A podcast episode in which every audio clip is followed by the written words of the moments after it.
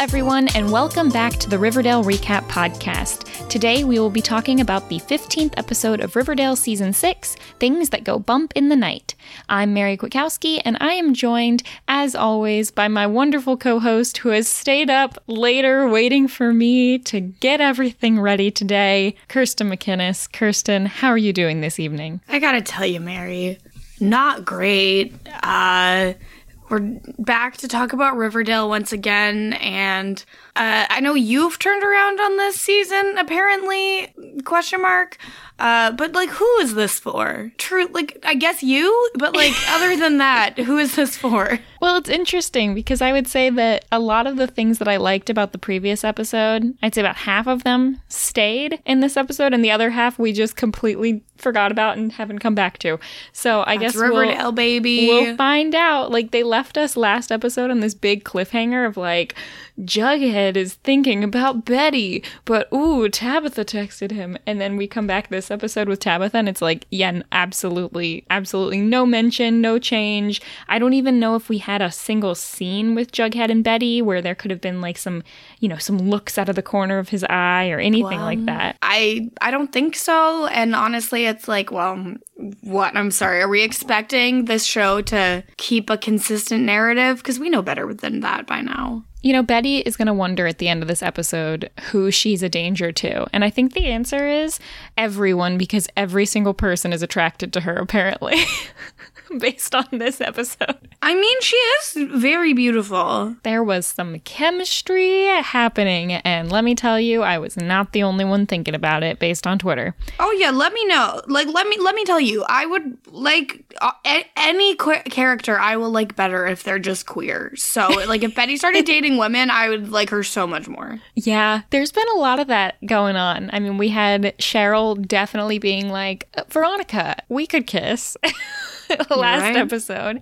So, but we've got a whole whole bunch of Cheryl stuff to talk about. Uh, I'm gonna say up front here. You know what? I think this will be a fun episode, fun podcast. But we gave you a nice long one last time, so we're gonna give you a nice short one this time because I'm tired. This one is gonna be as quick as possible, and I am not apologizing for that. No. All right. Well, we can start off pretty quick because we don't have a Jughead voiceover. So uh, let's talk about this quick little plot line that I'm going to call Only Witches in the Library. And, you know, I'd say this was like the, the really small Cheryl plot. Cheryl is in almost everyone else's plots at various points because everyone kind of comes and I, I do like we we had this last episode and I we've continued it now. I like this idea of Cheryl being like the the witch up in the tower who everyone comes to for advice. Like I kind of like Uh, that. Yeah, no, that's that's definitely the best role for her out of all of we like what we've seen from her to this Yes. time. Keep her keep her a little spooky, keep her a little quirky, but she doesn't need to be constantly at odds with everyone else. Okay. So Yeah. what do you think of Heather?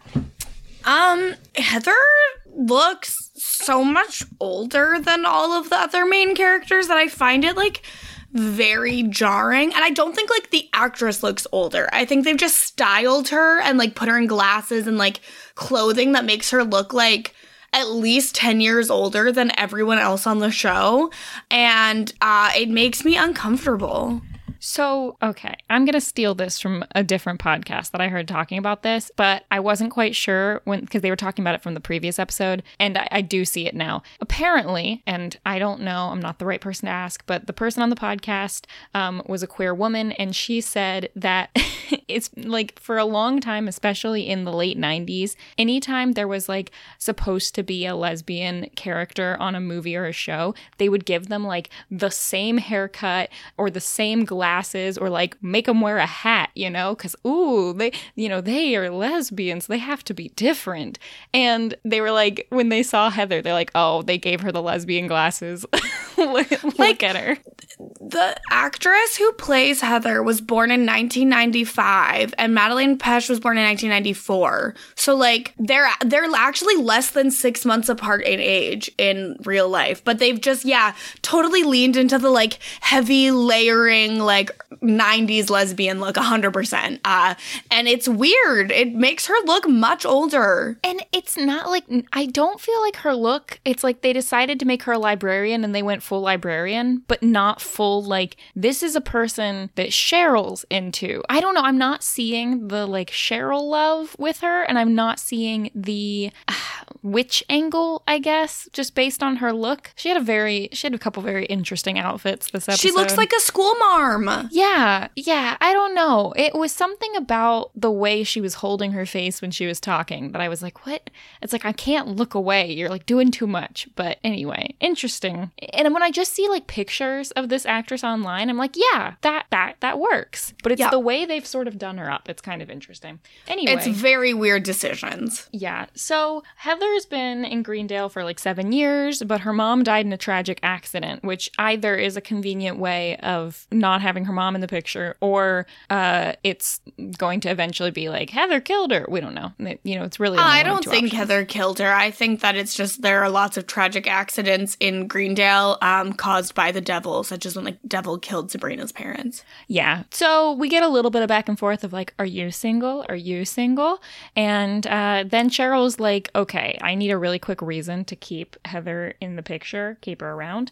So they decide uh, that she's going to turn Thornhill into a private library, which I guess makes sense because in a couple episodes ago, we learned that they got rid of the public library in Riverdale. Well, I mean, Cheryl seems to have all of the books too. Everyone's like, "Oh, do you have a book on this? Do you have a book on that?" And she does. So she's well suited to be a librarian. It's just going to be the spooky library. So th- they uh they do some do some stuff. Um I don't know Heather's like giving Cheryl a tarot reading. I don't really know why Yeah. this has to do with the and library. so the, t- the well, it's because they also stock they talk about like uh, Heather being Wicca, Wiccan, and I didn't even write down which cards Heather read, which was a problem. I only missed the first one, but the second card she pulls is the lovers, which like is definitely meant to be like a flirty thing of like oh we'll be lovers but like that's not what the lovers card necessarily means um and especially within the context of like we don't know what type of three card reading she was doing. Like that could have been a past present future. It could be like contributing fact. Like it could mean a lot of things. I'm assuming that it's supposed to be a past present future reading um because like they're using the lovers to represent them like maybe having a relationship. And then the final card she pulled was the tower card um which it like they did do their research at least a little bit because the tower is definitely like the scariest card you can pull in a tarot reading. It like basically indicates like everything is going to get destroyed and makes sense with the like uh apocalypse theme that this season is having. Uh but i don't know. I i don't remember what the first card was. I'll look it up at some point and note it just so that we can come back to it maybe by the end of the season and see whether or not anything that happened in this tarot reading like happened in the show, checked out, or if it was well like just it, it kind of makes sense like based on the reading they're having that if power is representing like possibly past cheryl or possibly when abigail was in like part of her body and then present is like love and she's like distracted by romance and then in the future there's gonna be something disastrous and and life shattering like it absolutely could apply Okay, cool. Well, that makes more sense than uh, what I caught from that, which was just like, ooh, tower sounds bad. That's, uh, yeah, that's the thing too. Is like they gave not that much information about tarot, and so if you are not familiar with tarot at all, you it, you would get nothing from what was described a- at all. I just happened to be a little bit familiar with tarot. I had a tarot reading once. And how did it go? Did it come true? Oh, yeah. It said I was going to get a raise at work, basically. That's what I decided to interpret from it. I totally got scammed by a psychic in New York the first time I went. And um but what's really weird actually looking back is that they had asked um if I knew anyone whose name starts with J and I was like no, I don't. And then now I'm dating someone whose name starts with J. And it's Oh. the first time I've ever dated anyone whose name starts so with J. So maybe it wasn't a scam. Uh, maybe it was real, but they were just behind on the times because they told me I'm supposed to get married between 27 to 29, and clock's ticking. I'm I'm 30 uh, soon. You'll have to elope then. You can make it I work. Guess I'm getting married this year. You heard it here first, just to make the psychic right. Yeah, yeah. Well, I did mine at a um uh Renaissance festival, so you know, super legit. Um, yeah. So then at the end of uh, the, their plot line, uh, Heather's just like, yeah, you know what? I was taken in by a coven in Greendale, and I'm a witch, and you're probably a witch too. And Cheryl's like, oh well, I, I haven't used that word to uh, describe myself that way yet. Yeah, but- they're they're just doing like the very cliched thing of reflecting uh like some sort of witchcraft with sexual identity and it's I feel like that's been so overdone that I'm just like stop it. It's like, here's my nose, it's on it. Well, and, like we've also already had Cheryl go through like a sexual awakening and understanding of her sexuality. So like to make this a reflection of that feels weird. And I I would love to hear other people's opinions on that if they disagree or agree. Um but I just feel like we like we've already seen her go through so much that to make this a comparison is like I don't know, feels weird. I also feel like maybe there's something to the idea that a lot of characters are sort of in this season exploring their past trauma. Um, we had Kevin and Moose explore the fact that they had trauma over their uh, first times with each other were going to be great, and then uh, his father pretended to be a horrifying monster um, to quote unquote scare the gay out of him. Uh, so we kind of confronted that. Obviously, there's everything in Betty's plotline with her upbringing and her father. And then um, we know that Heather was a really tough spot with Cheryl, which we got a lot of in the Cheryl trapped in the Abigail mime prison with her mom. So maybe there's something there. Maybe they decided to like kind of dive into that with this season. Yes, and in any other show, I would be like, that's an interesting and good thing to do. But Riverdale is not equipped for those discussions and to like have a trauma informed approach to like all of the heinous things that have happened to the characters. Let me like, ask you a question. No. What kind of discussions are Riverdale equipped for? Well, that's the thing. None. Which is why instead of canceling it after season seven, they should have just been like, it's over now. Everybody I think go. it's funny home. that everyone's like, "Oh, Riverdale's getting canceled." Because when I think of canceled, I think of like it's mid-season. This is the last one, but they have a whole season that they get to wrap everything up in. Like, Yeah. it's not really. It's like that's I the do- best way to get canceled. They don't have to like Well, leave anything hanging. For the for the showrunners, it's the best way to get canceled. For us, it is not the best way to get canceled because I wish that they had been like truly mid-season, like get out of here, you're done, it's over, you're done. Uh, but you know what? Maybe over the summer they'll be like, you know what? No season seven. I don't want that to happen. That's what I. Want. I want to be able to look back on this and be happy. That's not, but th- that's not how we're gonna feel at the end of season seven. We don't know. Maybe we will. Yes, stop it. Yes, we do know. You are putting too much faith in these showrunners, and all they're gonna do is hurt you. Oh, I have lots of faith. All right, let's let's uh let's move on to the next plot. Yes. Which is the big one. Um, and this is called "Let's Just Move Pops." I uh, okay, I just want to say, I, I feel like there were two different concepts being discussed here. Concept one was like, we're going to put all the stuff in storage and we're going to literally brick by brick move the building. And then there was a second concept, which was just like, oh, it's just the stuff that matters. Which one is it? Because I'm 99% sure that Percival initially told Tabitha, like, I'll buy Pops from you and then I'm going to demolish it. Like, I'll buy the land. And we all were like, yeah, you should just do that. You should just sell Pops, but then take all the stuff and move it somewhere else. That's what we're doing. I don't know, but also Pops is not like made of brick. It's like cheap siding, so it probably would be pretty easy to move. Um, Yeah, but there's okay, but there's like wood and there's like supports and stuff. well, yeah, but I also I just find it very suspicious that they're able to just move all of the items, and it has nothing to do with the physical location of Pops. Uh, which Hannah said she also remembered something about a ley line and Pops. So yeah, I don't know. Yeah, I thought Pops was like the heart of Riverdale, like literally, Yeah. because it was like Yeah. smack in between North Side and South Side, Well, and and also, if the ghosts can move everything from the truck back in, why can't they just like stop a bulldozer from being able to tear it down? they're not that powerful. I mean, it seems like it's the same type of power. I think it has to do with the fact that the person attacking them is like evil, evil. I don't know. Anyway, so uh yeah, basically Tabitha was gone the last couple episodes for no reason. Pops has not become a historical landmark. That failed. And so Tabitha's like, "Hey Archie, I need you to help moving Pops." And Pops is like, "Yeah." I mean, Pops. Archie is like, "Yeah, sure."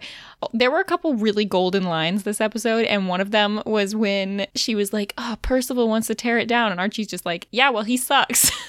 That's, that's a I great mean, he does. Like, that was an accurate statement. Yeah, I like that. So Archie gets a crew and he's like, "We're going to we're to move it." I don't know why there's not one mention this whole episode of like, "Do we need to consult with Tony about the bar?" Or wait, hold on. I feel like maybe this already happened. Didn't this already happen where Tony was like, "Oh the yeah, bar, Percival the, the said bar is that I going to can be in keep the, the bar." train station. That's right. Okay, never mind. That disregard half my notes then, because a lot of them were about the fact that nobody was consulting Tony.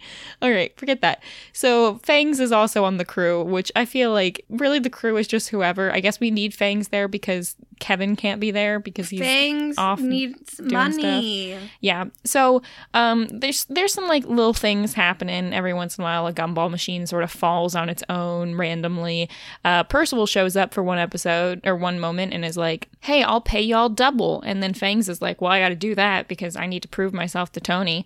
Yes, and you have in your notes that you don't think Tony would approve, but Tony agreed to move the bar into the train station. So I really don't think Tony is as, as on the side of good as we're supposed to believe. It's just weird because it seemed like Tony was the one that for the first several episodes, Percival was like really going hard against Tony. And then he kind of pivoted at some point and started going against Tabitha instead. Well, it's because he won. He kind of won against Tony and was like, well, now I need to win against Tabitha. Yeah, I guess so. I guess Tony kind of caved. But still, I mean, these people, they're bunch of spineless. Like, nobody is standing up to Percival except like Archie. Well, and And the weird thing too is like when Archie offers them the job, they're all like, "Well, is this a union job? Is it bonded? Is it insured?" And Archie's like, "Yeah, it is." And everyone's like, "Yeah." And then Percival comes and goes, "You won't have to pay any crappy union dues if you work for me." And it's like, "Yeah, but we don't want to work for you because it will be a bad work environment." And they like were excited about a union position and now are supposed to like not want that is very weird. It's double the money. I guess that equals they're okay with it. So yeah, uh, Tabitha yells at Percival. Pretty pretty gutsy of Tabitha to just like smash one of his vases, considering that he almost got everyone and thrown in prison for overdue library books. Pretty sure he could have done a lot with that if he really wanted to. Well, but she could just go back in time and, and fix it. I guess that's true. That's true. So uh, then the jukebox comes to life and electrocutes someone when they're trying to move it out. Like basically all this stuff just like keeps magically ending up like they'll pack it up into a truck and then it magically goes back into pops. And I pretty instantly, I know they tried to like first make us think that it was Percival, but I was like, I bet it's just the like the, the cafe fighting back. Like I bet the diner doesn't want to leave. I'll tell you, I didn't put one ounce of thought into it, but Percival really didn't seem to know what she was talking about when she went to yell at him at the oddities shop. I think it's called the Curiosities. Is it? I don't Same situation. Whatever. I don't care. I I simply could not care less. So uh Tabitha's like maybe the diner's haunted. Um meanwhile, Frank keeps trying to like steal all of Archie's crew. So Archie and Frank grab a beer and there's like some really obvious chime product placement. Archie's like, "Here's my chime card. I'm going to hold it in front of the camera for a count of one, two, three. Chime? Take it." So based on the commercials I've seen, Chime is kind of like Venmo, but also like a credit card. It's like both. So I think it's a bank. Oh, maybe it's a bank. I think it's an online. I I think it's an online bank. Okay, when they talk about the app, they always make it seem kind of like Venmo. They're like, you can pay everyone from your Chime app, but then I guess there's also a card, so maybe it is just like a bank, but it's like not a. It says- bank bank.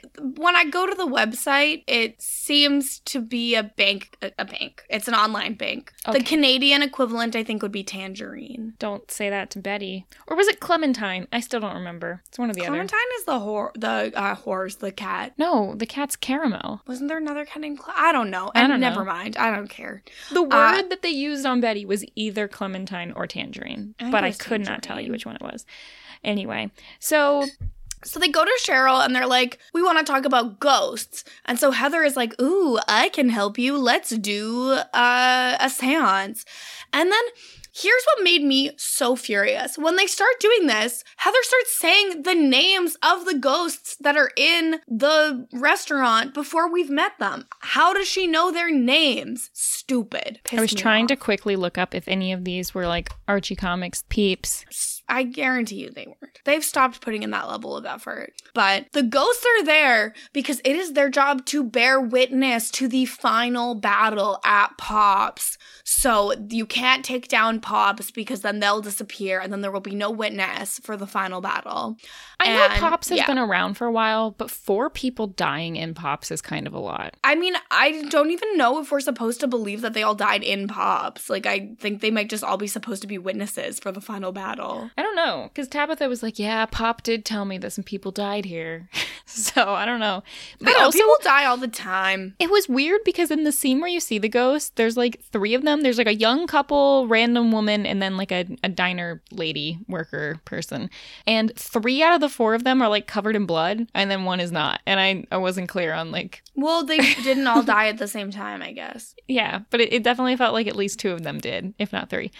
Uh, yeah, so th- they mentioned something about a ghost train. Yeah, so they bring up that like they have to move Pops because it's gonna get torn down because Percival's building a train, and they're like, "Oh, the ghost train? Oh no, that's so evil." Which I guess like makes sense of being like, "Oh, Percival's acting like progress is what he wants," but then really he's building this magical ghost train that will give him a lot of power. I don't know. None of this makes sense. Yeah, so they end up being like, oh, well, as long as you move Pops, aka all the stuff in Pops, real quick, the ghosts can like relocate because they need to be part of the battle or witness to the battle or whatever.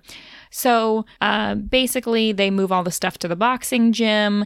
And then there's like a whole thing with Frank where Frank is like, actually, I'm on your side now. I'm coming back. I'm going to help. And so Archie's like, okay, Frank, you take the truck with all the stuff and, and move it to the gym. But then Betty shows up and sees And that sees Frank has an evil aura. Yeah. And so she's like, Archie, Frank's going to do something bad. And then Archie just magically guesses that Frank was going to drive the truck into the I river or what something. else was he? What else was he gonna do with the stuff? Like it was a pretty easy. Like what? He's either gonna like light the truck on fire or drive it into the lake. Like, yeah. And and Frank was like, "Oh, I would have gotten away with it too if it wasn't for the meddling aura girl." I don't think he knows that. He was just kind of like, "How'd you know?" Um, and then he tries to punch Archie with some palladium, but Archie's like, "Yeah, you go, you go tell your boss that I'm invulnerable again. Stop giving away the secret." Like it would have been so much cooler for Percival to try that move. Well, I mean, it's not like what he was obviously gonna tell Percival anyways. Like, don't tell him to tell Percival. Like, guess what? Percival's gonna read his mind and know. But wouldn't it be so much better if Percival shows up to the final battle thinking he's got an upper hand and then doesn't? But now Percival has time to like prep for this. Well, yeah, It's but like then he like, it, but it happened. Like because it happened with Frank, Percival was going to know. I don't know. Just annoying. Don't te- like don't tell him to tell Percival, but like he was gonna tell Percival anyways. I know, but maybe he could have been like, "Yeah, it's because I found a counter something," and then they could spend all their time trying to figure out what the counter thing was. But anyway, but basically, there was like a whole thing where Archie was thinking that he was like getting to Frank and being like, "Remember our dad? I mean, our our dad. Remember my dad? Remember Fred and and stuff." But then it, that apparently that didn't work on Frank, or maybe it did partially, and then he changed his mind. Unclear. But he was like, "Yeah, you weren't strong enough for the tether to work on you. You're just all on the dark side now." And then um and then Pops is fully set up at the El Royale now. Um and the ghosts are there. So yay. yeah, it all worked. Woohoo! Woohoo. Okay, that's that. I guess I don't know. I mean, this is episode 15 and I'm pretty sure it's supposed to be like a 22, 23 episode season. Do you Ugh. think we're going to have to wait until then for the final battle or do you think they'll sort of We're getting the final battle in season seven, Mary. It's not happening this year. I disagree. I think the final battle is happening like very soon, and we'll have like because there's still like the TBK and stuff. I think Percival's gonna be handled in the next couple episodes. That's my mm, guess. I mean, well, otherwise, Percival what maybe, else are we doing the next couple episodes? I'm so, what do you, I don't know, the same BS they're always doing, wasting our time with things that make no sense. I think we're not even going to hear about the final battle for like seven or eight more episodes. And then in the season finale, suddenly it's looming. And then it's season seven is all about that. Well, it would probably be in the penultimate episode because that's usually when they have big stuff happen. But I don't know because this might be like season four where they like kill Jughead like five episodes from the end. Then we spend a while doing like post killing Jughead stuff. I don't know. They, they're going to waste our time, is what they're going to do. It's Yeah. what they always do. Speaking of Jughead, all right, let me tell you the one thing I liked about this plot. I think this might be the first time we've had an actual plot centered around Jughead and Veronica like working together. So just trying new things. It's weird. It's very weird. Um, but of course, like Veronica is going to find the way to make their uh superpowers lucrative. And she is like, Jughead is gonna come in and be a mentalist and he's gonna read people's minds and he's gonna like make money for it. And they call him Forsyth the Fantastic. And it looks like he just like guesses numbers that people write down. ID IDK. I thought we were to see more of his show, but that was pretty much it. Um, I also think it would have been much cooler if they went kind of more like Mind Freak with him and less like just sort of typical. Like he just kind of wore a suit and sat in the corner. It wasn't that interesting. I genuinely just was like, oh, this is happening. Great. Veronica sang a song and I was not happy about it. This is like the It first time was- I've been really unhappy about a song. It was not good. It wasn't. I don't know what the song was, but I was not happy about it. And there wasn't even Archie dancing aggressively in the corner for me to laugh at. It was just kind of weird. I do like the fact that they keep calling him the seer of the South Side, but I feel like that should have just been his name. But also, he doesn't No. live on the South Side anymore. Forsyth the Fantastic. Forsyth is such a bad name. That's it's his name. We just we don't talk about how bad it is enough. It's a name. Every time I think of Forsyth, I just miss FP. The heck are you doing? Do you have hiccups? I, yes, I have hiccups. Oh, okay. I haven't was trying them. to like subtly get rid of them, and then you called it out on the podcast. She was Um, like plugging her nose and drinking water. That seems unsafe. You gotta put a how- napkin over that water and drink it. What? That's how I do it. You like take That's not even how you told me to get rid of hiccups last time you gave me a remedy. What did I tell you? Normally I you do told me that. to go upside down and hold my breath. Oh well, that's another one. But like, Anyways, since you were we're- drinking this, water, Kate, this is not relevant. well, we haven't had any s- subplots yet. You were you, well. We were about to have one that you're not going to be happy about because the second you said Forsyth, I really thought you were about to say foreskin, and I was like, That's "Why, Mary? Why?" Every time I say Forsyth, that's all I think of. Well, that and then I think about how much I miss FP. But those are the only two. I, those two things could be related. you know, they're not unrelated. um, Uh, we're gonna have to put an explicit rating on our podcast. it's fine. It's fine. We buried it nice and deep. It's all Yeah. good. That's what she said. Um, so, so uh, Reggie is annoyed about this, and so he's like, "I want a cut of the money." And so then he blackmails Veronica because he's like, "I'm going to tell Percival what happened to Hiram, and he'll put you in prison because I mean, you know." Sure. Uh, and Veronica is like, listen, Jughead, I need you to erase his memory. Can you do that? And Jughead's like, uh, I don't know. Does some research and realizes, hey, maybe I can, but he would have to be asleep or very distracted. So they distract him with counting small bills. And he goes into Reggie's mind, finds the comic book that has the Hiram getting murdered memory, and just rips the page out. And then Reggie can no longer remember. He remembers that he was going to blackmail Veronica, but he no longer remembers the blackmail material, which is wild because it's not like he just like learned that information and that's the only time he's ever thought of it. Like there he had multiple conversations about it with Veronica. But maybe if you rip out the page where he like learned it, then he like no longer. I would don't think know. it would cause like a gap in a lot of other places because like he went to the funeral and stuff. Like how did he think Hiram died? I don't know. Also, this has got to be like the third or fourth time in the last few episodes that someone says, "Jughead, can you do blank?" And Jughead's like, "I don't know. Let me go read about it." And then he reads about it and he's like, "Huh, guess I can." And then he does it. Feel like we could cut out that middleman. I don't think we need the scene of Jughead going to read about it and learn about it. No, I love seeing Jughead read. Uh, it's the best part of the show, obviously. Um, but no, what what's wild is that Jughead has no motivation to explore the like lengths that his power can go to until someone else comes to him with a specific request. What else can he do? He's just sitting around trying to write comic books. Okay. Also, I paused it and tried to figure out what on earth the comic book he was writing was. It looked so bad. It was just like a girl and a guy. And at first I was like, is this supposed to be like a Betty callback? No, it was just a girl and guy and they were like eating ice cream. They're like, I love you. And then the next scene, she was like, I have something to tell you. Like, it was nothing. See, pretty I was nothing. assuming that it was a Betty thing. I mean, Uh, maybe and I that honestly, what you said doesn't like make me think it's not a Betty thing. I don't know. It wasn't like on the nose enough. but oh well. So Well, you're um, playing detective. Anyways, uh, Reggie tells Percival that Jughead took away a memory, and Percival's like, hmm, his power's growing. I'm kind of sad we didn't get to see the scene of Percival like literally writing in his notebook, Jughead, more powers. like he's been doing. I like how I really like how we both do the same Percival accent, which is not a British accent. Um, hold on, let me see. But it's just I'm like that's what he's like. That's what his vibe is like. She's like, What's "Hmm." a what's a male British accent? Um, I think it's much the same as a female one, but just like a deeper voice. But he's not like because he's not like when you when you think to like this is going to offend people. When you think of like British accent, I feel like you either think of like the the old proper woman, or you think of like you know. Give me, give me a tuppence, governor. That was not a British accent. It was What just some was British. What- I'm sorry. I'm sorry. That was, that? that was really bad. I feel like it's really bad. like I'm not gonna try to do a British accent because it would it would in fact be offensive.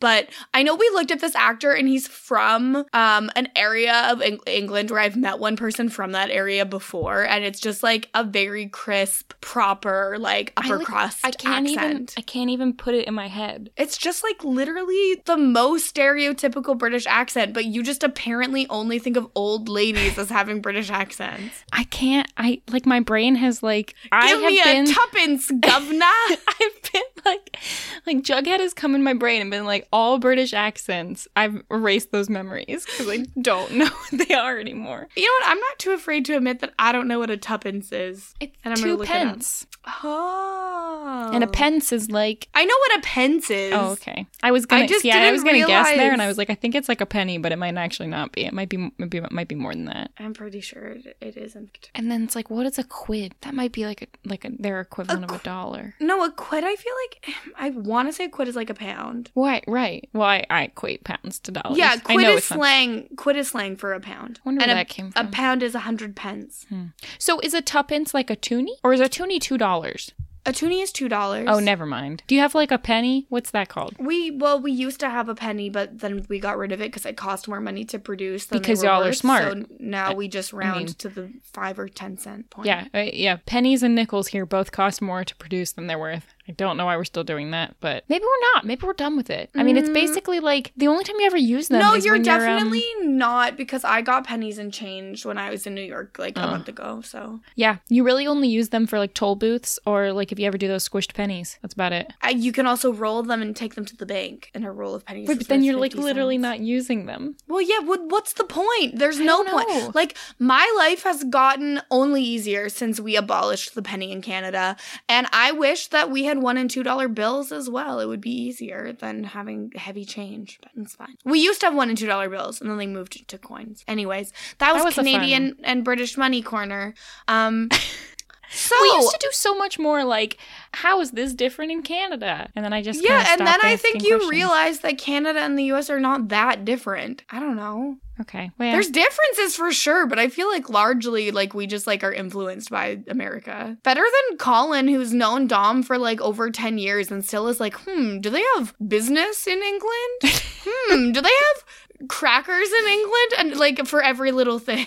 Well, my favorite Kowski Cast review is still the one where someone quoted me ha- as asking if pants work the same way in Canada, and I still have no clue what the context of that I was. don't believe you said that. I think that they were gaslighting you. Because I tried to go back and find it, and I couldn't. I was like, I don't know what In- they're talking about. At what point would we have had that conversation? That makes It was no early. sense. It was like season three. It was like the beginning of the podcast. Remember season three? Remember when we were young and mm, happy? Let me. I was about to say I do, but let's face it, I don't remember Okay. season three, and I'm happier that way. Back when the show wasn't so phony. Anyway, so That's Fangs and Tony are trying to adopt. Uh, they're trying to keep uh, baby Anthony, which it really annoys me that they like. I haven't said this yet on the pod, but it really annoys me that they always refer to him as baby Anthony. Never name the baby, second name never Anthony. Anthony. Like it drives me up the wall. Um, And it's And not it's even like- like, we're gonna confuse them with some other Anthony. Like I know her grandfather's name is that, but like wh- who we met one time like four seasons ago. Like we we don't care. That was accurate. It was four seasons ago. Good for you. Look at me. I'm so smart and good about Riverdale. Um, and so like Fangs like feels upset that he doesn't contribute financially as much to the family, so that's why he goes to get on the Pops crew. That's why he goes on the Pickens crew. Um, and he says like it's fine because I can use Baby Anthony as my emotional tether. Um, which is good to know that at least Archie is spreading the word about the Pickens mind control stuff, and everyone is just kind of chill with it. They're like, well, that's annoying, but well, I mean, oh what well. are you like? What are you supposed to do? Be like, oh, Leave this the town, can- pack up and move away. Yeah, but not everyone has the means to leave. Like the people that are still in Riverdale are the people who did not have the means to leave when Hiram destroyed all of the infrastructure. They're not going to have the means to leave now. so li- I just think it's a little classist to just expect that they could all leave. I'm not, that's not what I'm saying. I'm saying that now it can't be both things. Riverdale can't still be like the place with all the people who who are left and be this like thriving new town. Yeah, but it's not thriving. The But casino is thriving because people travel to casinos. Nobody's traveling to Riverdale for the casino. I mean, probably from Greendale. It's just all the wise guys here. Ew. Does it count as travel if you go one town over? I mean, it technically would be that they are. I bet the witches have an awesome casino. I don't think they do. I think that like Greendale is like pretty puritanical, and all the witches are actually like they try to hide. So, uh, Fangs buys a car. He uses his uh, bonus as a down payment, Yeah, I I don't which know I don't think is a smart way to do that. I also don't know what work they're doing yet. Like they haven't demolished It's Pops. probably building the train station. yeah, maybe. So They're probably just getting paid early for doing nothing just to keep them off of Archie's team. that that checks out. That makes sense. Um, so Tony apologizes to Fangs at the end of the episode, and she's like, "Oh, I'm just used to being independent, but now we need to be equal on all things, so we should get married." And then Fangs is like, kind of emotional and kind of blown away by this offer, and he's like, "Oh my gosh, like why now? Why'd you think of this?" And then we have a flashback where Tony's talking to Janet, the social worker, and uh, Janet is like a little concerned, or Tony's concerned because she's like, "Man, me and Fangs, like we just disagree all the time. Why are you telling the Child Protective Services lady stop this?" that. And uh, she's like, you know, the the one thing that y'all have going for you over Kevin is the fact that you are like a solid couple and you're united. And she's like, ah, so instead of whatever I was just thinking, I should instead marry Fangs. So basically, she lies and she's like, yeah, like I, it's because I, lo- I don't know. She, I don't think she says I love you. I don't really know what she says. And she, she just kind of was like, ah ha ha. But it's like, oh, really? You just wanted to have a stronger case to keep your baby, which like is fair, but also like maybe show Fang some respect and bring him in on the scheme. Like, I feel like if she had just said, Fangs, I feel like if we really want to get serious about this whole baby Anthony thing, which he clearly is, because he's serious enough to like ditch Archie and join the other crew, although then he spent the money on a car and not anything directly for baby Anthony, but whatever, I mean, you got to be able to drive the baby around. I guess. But if he's in on this, she should have been like, Fangs, like, we will have such a strong, you know, front if we're a married couple. So, like, Yeah. let's just do that. We have mutual respect and honesty, and we're a good partnership, and we're doing it for the baby. And he probably would have been on board. But instead, we have this, like, pointless drama that's probably going to end up resulting in something negative. Yeah, it's it like because guess what? It's gonna come out, and then Fangs will be hurt. Although I'm not really sure how it's going to come out because, I mean, unless Janet tells him. Well, except for like Jughead could find out, or Oh, true. Percival could find out. Like Yeah, we've got multiple people mm-hmm. that can do mind stuff. That's true. Yeah, Percival could probably use that. Um, all right. So now we've got the final plot line, which is Betty still has the worst power. Uh, but at least we see some more of it. So Betty chats with Agent Drake, who, not gonna lie, did not recognize her this episode because I'm pretty sure she's had like a ponytail or a bun the last several times we've seen her, and her hair was down. I'm like, is this a different actress? Is this the same actress? Confused. I truly will never recognize any side characters on this show. Agent Drake is 100% flirting up a storm with Betty. She's Yeah, like, no, it's obvious. Like it's, not ex- subtext. No, no, this is obvious. She's like, uh, Betty starts confiding in her, and so then Agent Drake is like, oh, well, um, maybe you should move out of that house. Maybe you should move in with a boyfriend or a girlfriend? Question mark. And I can't tell because like something about the way they're doing these scenes, I'm like, Betty is confiding so much in her.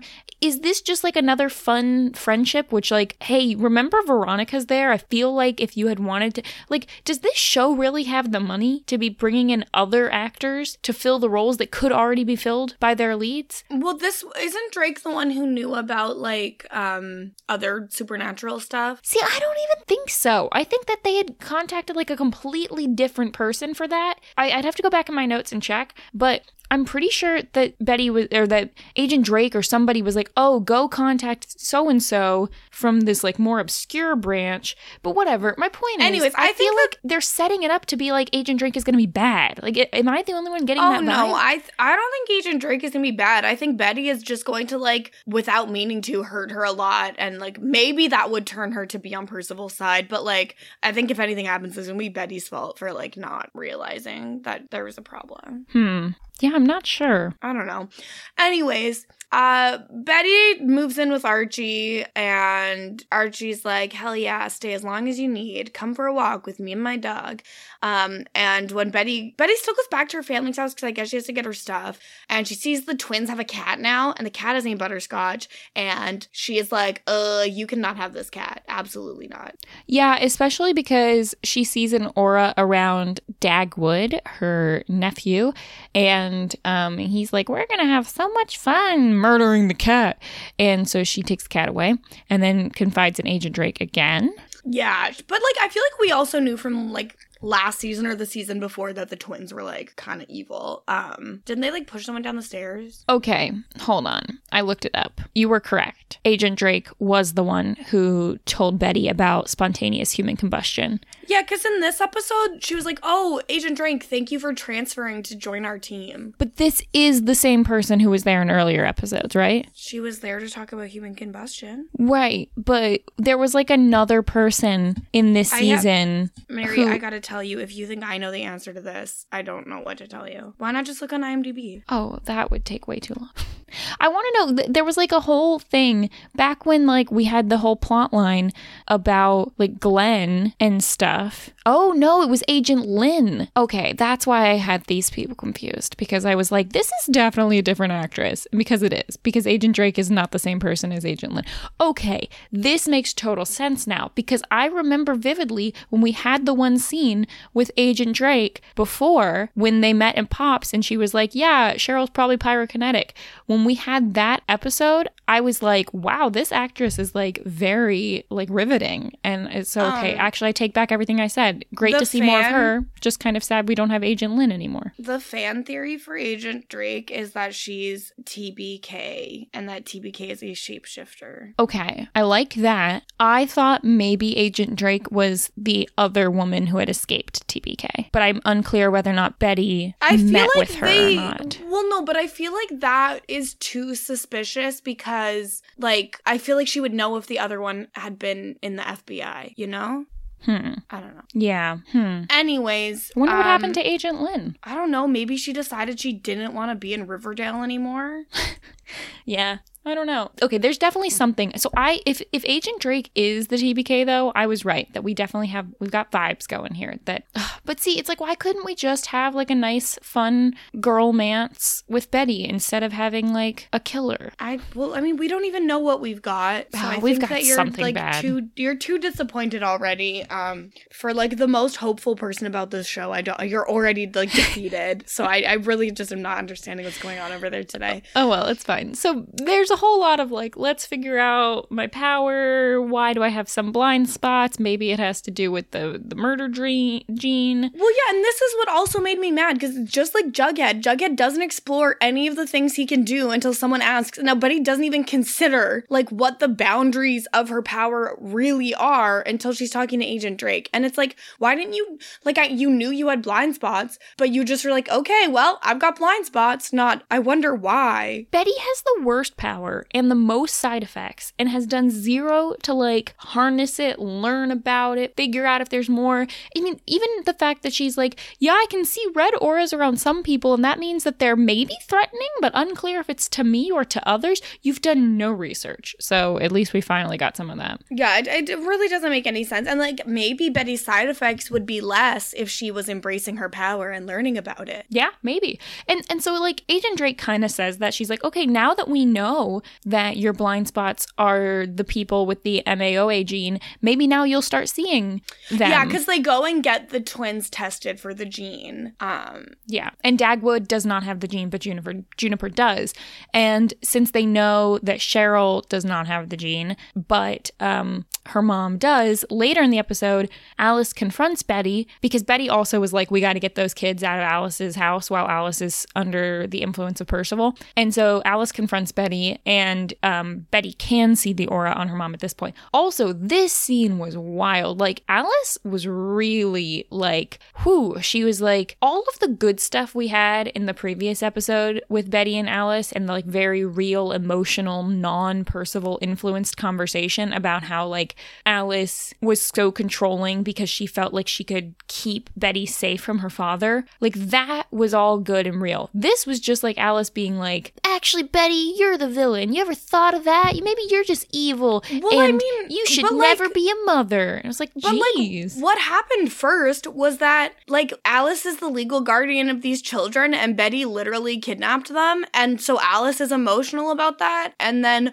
also is under the influence of Percival, and then like blows up. So like, I feel like it like it was a wild scene to watch, and I didn't like it, but I feel like I'm like okay, well like I understand why this was possible because Betty literally did kidnapping. yeah, but Where are the kids? Where did she send them? I don't. We just needed them not to be in the show. Yeah, she like Betty literally kidnapped the kids and sent them to God knows where. She took their new family cat back to a shelter. Like Here- she's really not doing good stuff. This is how Juniper and Dagwood work. They show up for one episode to do something creepy, and for Betty to be like, "We should send them to somewhere else so they won't be on the show anymore." And then they'll Listen, show up I'm- every like six or seven episodes. I'm well aware of that, but that doesn't mean that it makes sense for her to kidnap them. I just don't think that there's any excuse for telling someone, like for calling someone evil, a villain, and hoping that they never be a mother. I think that that's very, that's like, that's a little much. I mean, well, yeah, it's not okay, but like she's under the influence of a wizard. So you think you you think that's the answer here? Yeah, I mean, I think it's that Alice is in like a extremely distraught emotional state because her the children she's a guardian of have been kidnapped, and that makes her more like pliant for I guess Percival. it's it's just odd that we had the whole conversation about Alice saying how she tried to protect Betty and control her to keep her away from this evil stuff, but she's like totally fine with Juniper and Dagwood Being evil. Well, but like th- she, doesn't know that they're evil because they're she does. Uh, obviously evil. Look at their little faces. Okay, I you, you are not being reasonable. They they like pushed a kid down the stairs at school. They were like super chill with playing the pincushion game. Yeah, but I'm pretty sure all, like that also was in like a weird situation where Alice wasn't in her right mind. I think that you are putting a lot of blame on Alice that is not actually for her. Fine, it's Percival. Whatever. Ugh. I don't Anyway. understand why you're mad. I'm I just I don't know. This episode got me worked up. I was so happy last week. Um anyway. This is why you can't start liking the show. It will just hurt you. I can't be hurt. so Agent Drake is like, "Hey Betty, maybe your abilities have expanded now." And then at the end of the episode, Betty sees an aura on herself in the mirror, and she's not sure who she's a threat to. A threat to us enjoying our lives because she's on this stupid show. I'm going to be really really annoyed if Betty is like, "I need to stay away from everyone I love and care about because I could Good, hurt go them." live in the bunker. It's like- go live in the bunker. like, take yourself out of the equation. then. No, she's gonna go live in the bunker, lock herself away, and Veronica and Archie are gonna get back together while she's in the bunker, and then Jughead is gonna be the one like bringing her food from Pops, and then they're gonna gonna fall back in love. It's not gonna happen. Archie and I Betty just- seem pretty happy. I, we forgot to Yeah. mention it, but like they moved in together this When they're together, but when she's locked away in the bunker, it's like the reverse of what happened when she fell in love with Archie the previous time when she cheated on Jughead because she was hanging out with Archie, pretending to be in love with him. yeah. Okay. I Anyway, don't know. that was the episode. That's we did it. Um, so that's that was that was the time. Uh, it is it is good. I I have a thought from a Oh. listener that I wanted to read. please This is share. actually from um I think two weeks ago. This was after the uh, episode that Hannah was on, um, where Nick Snow says, Wait, was Percival just now writing Kevin's name on his list of allies? Have we not been shown that Kevin has been on his side this entire time? I mean, we just time traveled through the last century with Tabitha, and at every step, there was some version of Kevin right by the side of that time's version of Percival. Speaking of Kevin, seriously, what is the point of his character, and why would an actor actually want to continue playing this role? It's because they're trapped. He's Yes, truly yes. the only, one of the most pathetic and useless characters I've ever witnessed. Casey Cott must have really pissed off some writers. Justice for Dr. Curdle Jr. He should have been last episode's most normal person. Who cares? We only saw him for 13 seconds. And then he Wait, says, what did Dr. Curdle do that was normal? I don't know. I don't know. He he snapped his glove really menacingly in this episode. It was very I'm- unnecessary. Listen, I'm gonna put my foot down right now. Dr. Curdle Jr. can never be the most normal person ever. Yeah, I agree. I think The day that happens, I quit. Yeah. Um, Nick says Hannah's theories truly be wild most of the time, but she knows her queso. So there you go. Good I don't times. like queso. Um, yeah, but I think what we had determined was that uh, Qdoba has good queso. Oh no, Hannah had recommended some sort of queso, like from from a grocery store, but I don't remember what it was. Yeah. Anyways, I don't like queso because I don't like cheese. So uh, I just I didn't get to chime in because I wasn't on the podcast. Okay, okay. So anyway, uh, so I looked up the episode title, which was "Things That Go Bump in the Night," which was just something that Cheryl says about Heather at one point when I think it was when Tabitha was like, uh, "Hey Cheryl, I need your help with the ghost situation," and she's like, "Oh, Heather can help. Heather's really good with things that go bump in the night." Do you think that was like a flirting thing? Oh, Because like they could go bump in the night. hmm. Bumping uglies. Sorry. Um, maybe, maybe. Uh, Things that go bump in the night is a line which might have originated in a traditional Scottish or Cornish poem or prayer and may refer to many other things, like lots of different episodes of television shows that were called Things That Go Bump in the Night. I noticed they don't mention Riverdale here, but there was a lot of uh, The Bill, Mi- Midsomer Murders, In a Heartbeat, Rising Damp, um, Dad's Army. Oh, Dad's Army, yeah, whatever that is. Um, and uh, other stuff like a play and a band and a song and um, a storyline from Starman from DC Comics. So basically, Sure. it's just a phrase that means spooky stuff, probably. Yeah, I think that's fair. Um, Um, I yeah. still have the Riverdale subreddit open, and I just want to send you a post really quick. I'd like to hear your reaction live on the podcast. Oh, great. I feel like the last time we pulled something from the Riverdale set, what am I looking at? Oh my so the post is called gosh. "This is my interpretation on if FP was more accurate to the comments," and they just like blurred the top of his head so he'd look like he had a big bald head, and then drew on dark hair on the side of his head. So yeah, comic book FP is just like this rando, like normal. He's an old dad. man, He's bald just on the top. Mm, bald, but he's got those like three little hairs at the top. The Homer Simpson. Yeah, well, it's it's almost even more like Charlie Brown, kind of. Yeah, it's kind of. Actually, I don't really know what Charlie Brown looks like. I said that, but now I'm It's like classic baldy situation. Charlie Brown is bald, right? Oh, he's got like one little squiggle, so it's kind of anyway. It's like a hybrid. Um, picture. I can't tell if they drew on the mustache too. I don't remember if he had a mustache. He might have had a full beard because it looks like they blurred out his beard. Oh, this is great. Um, I will. I'll save that and post that on Twitter. Beautiful. Thanks, everybody. All the comments. Thanks. I hate it. yes, I, I really like the comment that someone just said, "Photoshop is my passion." Oh no. All right. Well, that was fun. Um, who was the most normal person of the week? You know who it wasn't? Um, it wasn't Cheryl's creepy girlfriend. No, it was not Heather. Um, I honestly, How many mm, episodes until Heather is just the person who lives with Cheryl and is her sidekick? next week, literally next week. Um, honestly, it kind of was this week. yeah. Uh, Get ready to lose all personality. Most normal Oh, person. but I mean, uh, we didn't mention it because it was so obvious, but obviously he- Heather is the segue to get Sab- Sabrina on the show, right? Because she's like clearly part of the same coven, right? Yeah. Okay. Cool. Cool. Cool. cool. Um, is the most normal? Hmm. Hmm. Hmm. this isn't going well. like, I was All like Veronica, and I was like, no, she asked someone to erase a mind. And I was like, Jughead, Jughead erased a mind. um, Reggie, and I was like, well, he did do his Reggie stuff. Um, I could see an argument. I Um, think I could see an argument for no. Fangs. He made me mad, but he was like, "Look, I need more money, so I'm gonna jo- go join the more money crew." Hmm. Mm, sure.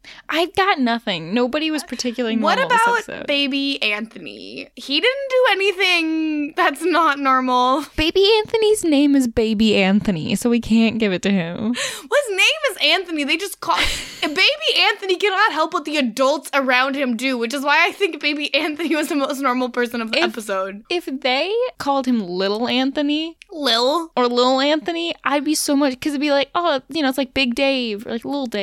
It's not like I like how you said had that example because that's definitely what they call your dad.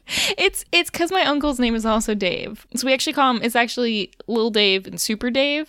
But then like my brother also went by Big Dave in high school because he's he's so tiny. Yeah, Like I was not not, say, not like he's a small person. It was more like because he was he was like an eighth grader on the cross country team, and so they called him Big Dave. I mean, I've met your brother. He's not like a tall guy. no, I mean he is little, but I I wasn't Like trying your, to but be your like, family is little. Like it's not Yeah. like it's strange. It's what they call little Kowskis.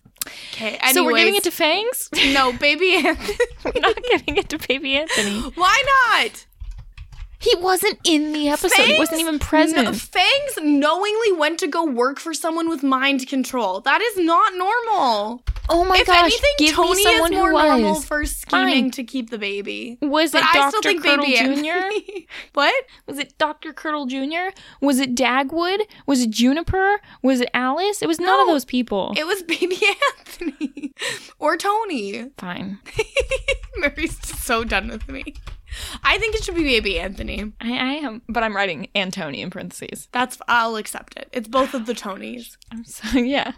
Little baby Tony, not to be confused with the grandfather, who's definitely not there. Who's not in the show? Who's been in the show one time? Like why would like why would that be confusing? Like it's more confusing that they act like we would know. Just so everyone's clear, I'm not even going to pretend to edit this episode. Yeah, Ju- no, just drop it. We're just just, drop dropping it live. It's fine. Sorry, I so coughed tired. two times. Uh, it's fine. Okay. Anyways, um, Um, thanks, Mary, for having me on the podcast. yeah this is this is it you know what one of these days the show will end and you'll be sad that you don't get to talk to me anymore or maybe you won't be I mean, I'll still get to talk to you. It just won't be like an obligation. It's not gonna be the same oh my god. if i don't have you on a schedule that's it i'm never gonna see you again We don't have a schedule. Uh, each week, there's a text from one of us going, So, what are you thinking? And then we set like a tenuous time. And then you're like, Cool, I'm 15 minutes away. And then 30 minutes later, you're like, Here's the link. And I'm like, like We're not on a schedule, Mary. there was like an idea at one point i feel like when we started this we had a schedule We were gonna have a standing Tuesday, at least for this season, after it moved to Sundays. i think and we've then, recorded exactly on two tuesdays Well, we I the Tuesdays would have been really good for me. i feel like i i was doing something this tuesday I so I was doing something this Tuesday Oh. because we, you had not sent a text saying when do you want to record, and so I said, well, I'm not gonna stop myself from making a plan. i was hoping if i didn't send it that the episode just wouldn't happen Well, you could have just said we don't have to do a podcast this week. No, we can't. I'm a perfectionist. No, I'm, that's not right. I'm a completionist. so look forward to our continued coverage of season two. Um, you know, in five years. That's how I, that's how I keep you on the hook. See, even when the show ends, we've still got like 20 more Yeah, episodes of guess season what? two to do. It's impossible to schedule a time when me, you, and Hannah are available, so I'm not gonna hold my breath. It'll be great. I can't wait till the season two episodes start coming out, and it's your thoughts, my thoughts, and Hannah's thoughts in three separate chunks, and we don't talk. That's better than me doing three different voices. All right. Yeah, well, yeah, because it you know what? I can't even do a British accent apparently. Yeah, what's your what would your third voice be, Mary? oh, hey, governor. That's the same voice that you did last time. You just said governor. I like like you didn't think to be like, Hi, I'm the third voice. Like you didn't. You were just like, let me make the exact same. Vo- I know one voice and one voice only. It's not even a voice. It's just words. It's just the same words. Hi, I'm Mary in a higher kind of southern voice. It's a little bit higher and it's a little bit southern. like, I gotta tell you, you posted, you'll never believe who the guest on this podcast is. And I was like, oh, I bet it's Hannah. I turned it on and was like, oh no. It, it's just oops, all Mary. Anyways, it's 12:30 at night and you need to go. I'm sorry. It's time for you to go to bed. It is time for me to go to bed. Okay, everyone, that's all for this week's episode. Thank you for joining us. We'll be back next week for episode 16. Until then, you can follow me online at Frail Mary on every platform. And if you're interested, you can check out some of the other podcasts that we both are doing. Um, I've got a new thing coming soon, but still hasn't come out yet. So I'm going to wait until it comes out and then I'll talk about it. Also, I mean, like, I don't want to count my chickens, but like, I'm pretty sure Big Brother 24 is happening eventually, so. It'll be within the next month for sure. Oh, that's so sad. I It's just there's there's no break ever. Um, Kirsten, what do you have going on? Uh, just finishing up Temptation Island with part two of the finale and the reunion over on the Hot Dummies on Islands podcast feed. Uh, talking about BoJack over on BoJack Horsepod, and uh, possibly continuing to talk about pop culture trending topics and celeb gossip over on Mess Magnets if Rob renews us. So uh, hashtag renew Mess Magnets. Uh, you can follow me everywhere at Kirsten Said What, including twitch.tv slash Kirsten Said What. And again, uh, I'm just plugging my PayPal now. I'm like a beggar. I'm like, please, sir, may I have money? Uh, and that's paypal.me slash Kirsten said what. How's that been working for you? I've I've gotten a little bit of money. I have to do a lot of house repairs, so if anyone would like to send me money, Yeah. you'll just have to f- find a way to just do that. DM I- her and she'll tell you how to get it to her. Yeah, do that. DM me. Go to my chime. I don't have chime. Anyways, uh bye. this episode sponsored by Tuppence. Until next time. bye.